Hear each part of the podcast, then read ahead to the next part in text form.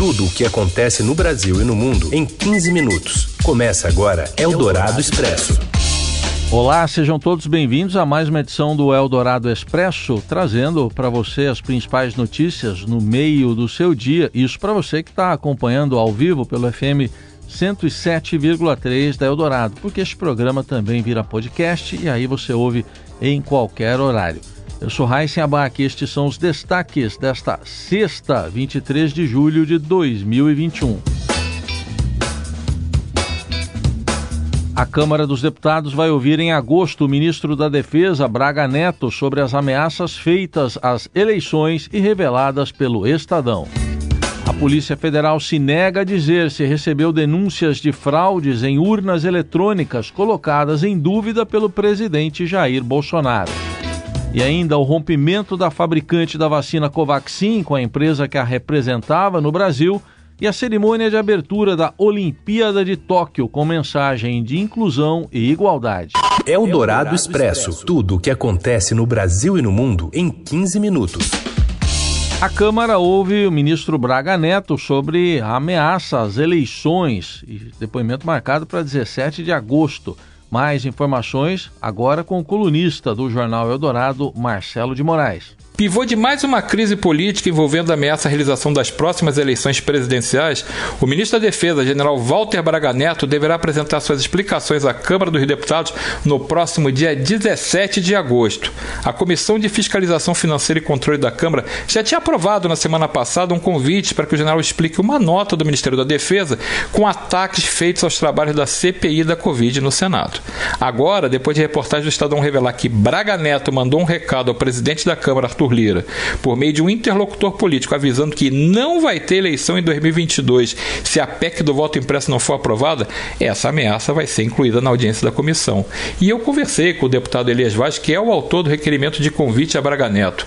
Ele me confirmou que as revelações feitas pela reportagem do Estadão vão ser incluídas nessa audiência sim. E é importante lembrar que a audiência vai ser feita no, no modelo convite a Braga Neto, ou seja, ele não é obrigado a comparecer, mas existe um acordo político feito dentro da comissão entre os integrantes da comissão com membros da base do governo que Braga Neto se compromete a comparecer no dia 17 de agosto. Se ele não for, tem um outro acordo político também que transforma automaticamente esse convite em convocação. Convocação obriga o ministro a comparecer sob pena de ser responsabilizado por desobediência a, um, uma convocação feita pela Câmara. E o clima da audiência vai ser muito quente e os deputados vão cobrar de Braga Neto se ele fez essa ameaça às eleições ou não. Em meados de junho, o comando da Polícia Federal determinou às superintendências da corporação nos estados que encaminhassem todas as denúncias de fraudes recebidas ou apuradas desde 1996, quando o Brasil adotou a urna eletrônica.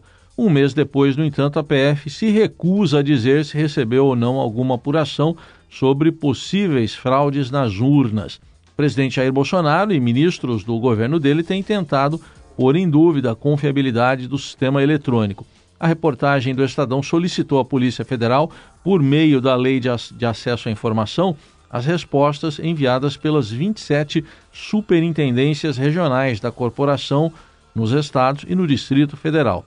O órgão, no entanto, negou o pedido. Ao responder, a PF confirmou que há uma apuração em curso sobre o tema, mas se recusou a dizer até mesmo se houve qualquer resposta das superintendências nos estados ao pedido da direção da corporação.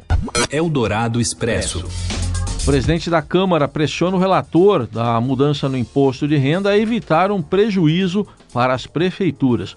Os detalhes chegam com a colunista de economia da Eldorado, Adriana Fernandes. O presidente da Câmara, deputado Arthur Lira, cobrou, jogou pressão total sobre o relator da reforma do imposto de renda, deputado Celso Sabino. Lira quer que Sabino contorne de jeito na insatisfação dos prefeitos em relação à proposta de reforma. A Confederação Nacional dos Municípios, CNM, estima uma perda de 13 bilhões para as prefeituras, com o parecer do relator, e diz que prepara a divulgação de uma lista com a perda de arrecadação para cada um dos 5.570 municípios brasileiros. Se essa lista sair durante a volta do recesso parlamentar, vai dar muita confusão. É isso que Lira quer evitar, porque ele tem como objetivo aprovar a proposta em agosto e uma insatisfação dos prefeitos que tem forte penetração na Câmara junto aos deputados na véspera de ano eleitoral pode dar muita confusão. O deputado e relator Sabino prometeu fazer ajustes e acenou com mudanças para evitar que os prefeitos e também governadores tenham perdas com a mudança do imposto de renda. Como mostrou o Estadão, dos 30 bilhões de queda na arrecadação com a reforma tributária, 27 e 400, 27 bilhões e 400 milhões sairão dos cofres estaduais e municipais. Isso porque parte da arrecadação do imposto de renda pela Constituição brasileira é dividida com estados e municípios. Eldorado Expresso. Uma lei aprovada no Congresso abre porta para 23 remédios orais de câncer via planos de saúde. E temos aqui mais informações com a Paula Félix. Olá, Heisen. Uma nova lei aprovada pelo Congresso, mas que ainda depende de sanção do presidente Jair Bolsonaro, pode abrir espaço para a incorporação de 23 novos medicamentos orais para pacientes com câncer que são beneficiários de planos de saúde. A lei prevê ainda que os planos entreguem as medicações em até 48 horas após a receita médica. Atualmente, há 59 tratamentos cobertos pelas operadoras de saúde e outros 23 que já têm aval da Anvisa, mas não têm oferta garantida pelos convênios. A Secretaria-Geral da Presidência da República informou que ainda aguarda a manifestação de ministérios consultados sobre o tema. O prazo se encerra no próximo dia 26. Para entidades ligadas aos planos de saúde, a lei abre precedentes para que tratamentos sejam adotados sem análise de custo-efetividade, que é feita pela ANS, algo que afetaria a incorporação de novos medicamentos para outras doenças e aumentaria as mensalidades de todos os beneficiários. Mais entidades ligadas aos pacientes e oncologistas falam que é importante que esses tratamentos sejam adotados assim que o médico os prescreve, para aumentar a qualidade de vida dos pacientes, sobrevida e evitar complicações. Eldorado Expresso. A farmacêutica indiana Bharat anunciou hoje a rescisão do seu acordo com a empresa Precisa Medicamentos brasileira, sem revelar o motivo. A Bharat informa que continuará a trabalhar diligentemente com a Agência Nacional de Vigilância Sanitária, Anvisa, pela vacina indiana Covaxin. No comunicado, a Barat negou ter assinado duas cartas que fazem parte do processo administrativo de compra do imunizante e foram enviadas ao Ministério da Saúde. Os documentos foram incluídos no material enviado pela pasta à Comissão Parlamentar de Inquérito da Covid no Senado. A Barat é a produtora da Covaxin. Em 25 de fevereiro, o Ministério da Saúde fechou o contrato de compra com a Precisa, no caso a intermediária, representava a para a compra de 20 milhões de doses da vacina. A aquisição do imunizante é alvo de múltiplas investigações por suspeita de irregularidades e corrupção. Tornou-se alvo da CPI da Covid, da Polícia Federal, do Ministério Público Federal, da Controladoria Geral da União e do Tribunal de Contas da União. O contrato foi suspenso pelo Ministério da Saúde em 29 de junho, após recomendação da CGU. A pasta se comprometeu a pagar 15 dólares por dose, a vacina mais cara adquirida pelo país até o momento. A Anvisa ainda não autorizou o uso emergencial, nem mesmo definitivo, do imunizante. Eldorado Expresso. E a vacinação acelera as viagens pelo Brasil e até para o exterior. Acompanhe as informações que chegam com a repórter do Caderno Viagem do Estadão, Natália Molina. Boa tarde, Heisen. A aceleração da vacinação no Rio e em São Paulo fez com que algumas pessoas já começassem a se sentir mais seguras a pensar em planejar a viagem. Isso é comprovado, por exemplo, numa pesquisa que eu tive acesso exclusivo, feita pelo Travel Lab. 61% de quem foi ouvido nesse estudo diz que é alta a probabilidade de viajar nos seis meses depois de tomar a sua segunda dose.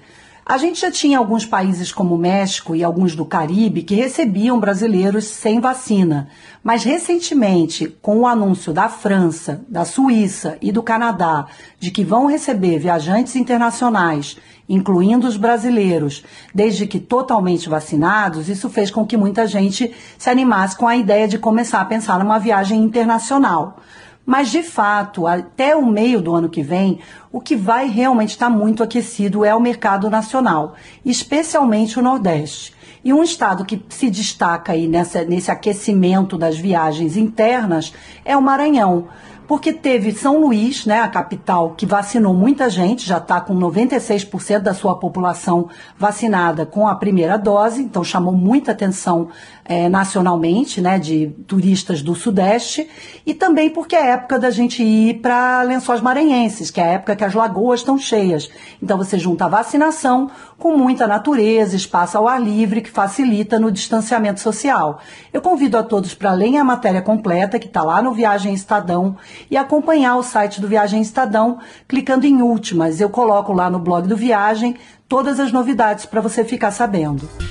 Você ouve Eldorado Expresso. Eldorado na Olimpíada de Tóquio 2021.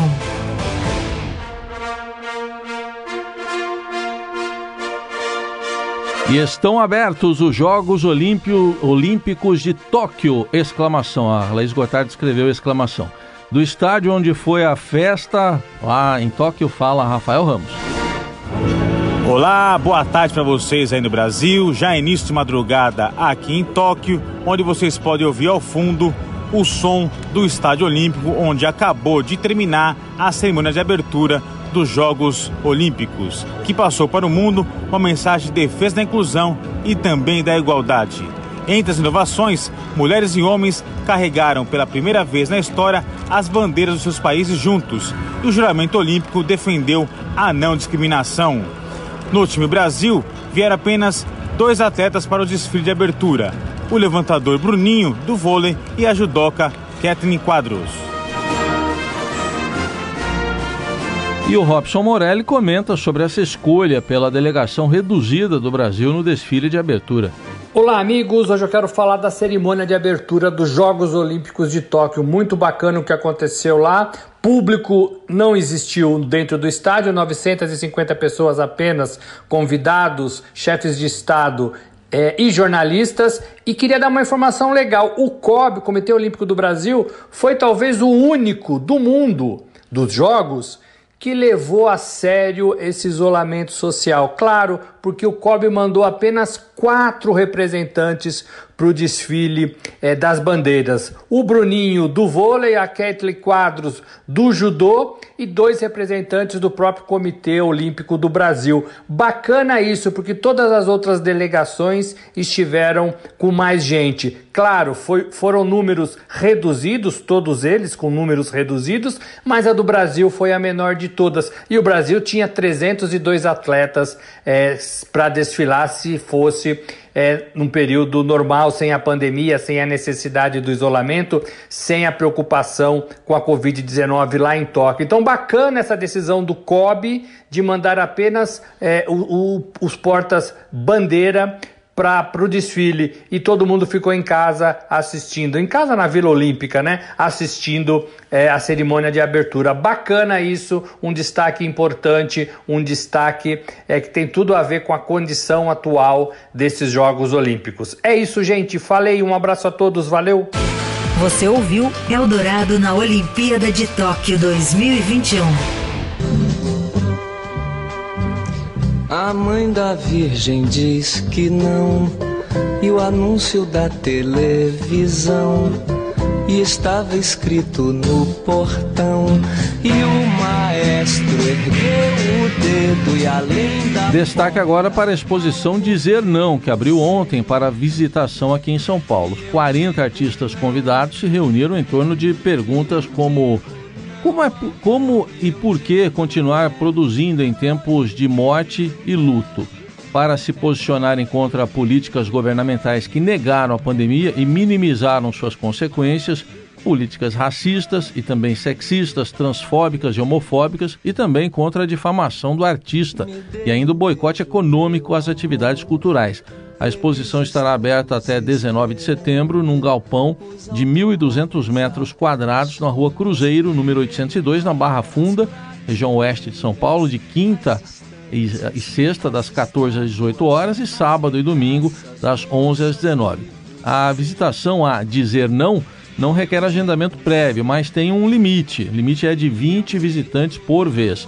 Todos os envolvidos na exposição trabalharam de forma voluntária e os próprios artistas se organizaram para auxiliar na montagem de seus trabalhos e na obtenção dos equipamentos e materiais para a exibição.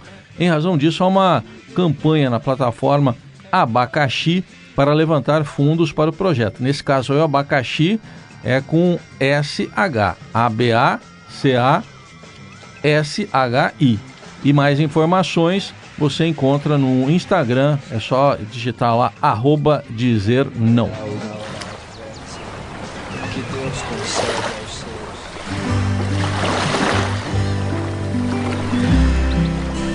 Isso não estava no roteiro, não está escrito, não sei o que eu tenho que falar agora. Vamos lá, Nelson Volter avisando os ouvintes que estarei de férias e que a Carolina Ercolim volta na segunda. O que, que é isso?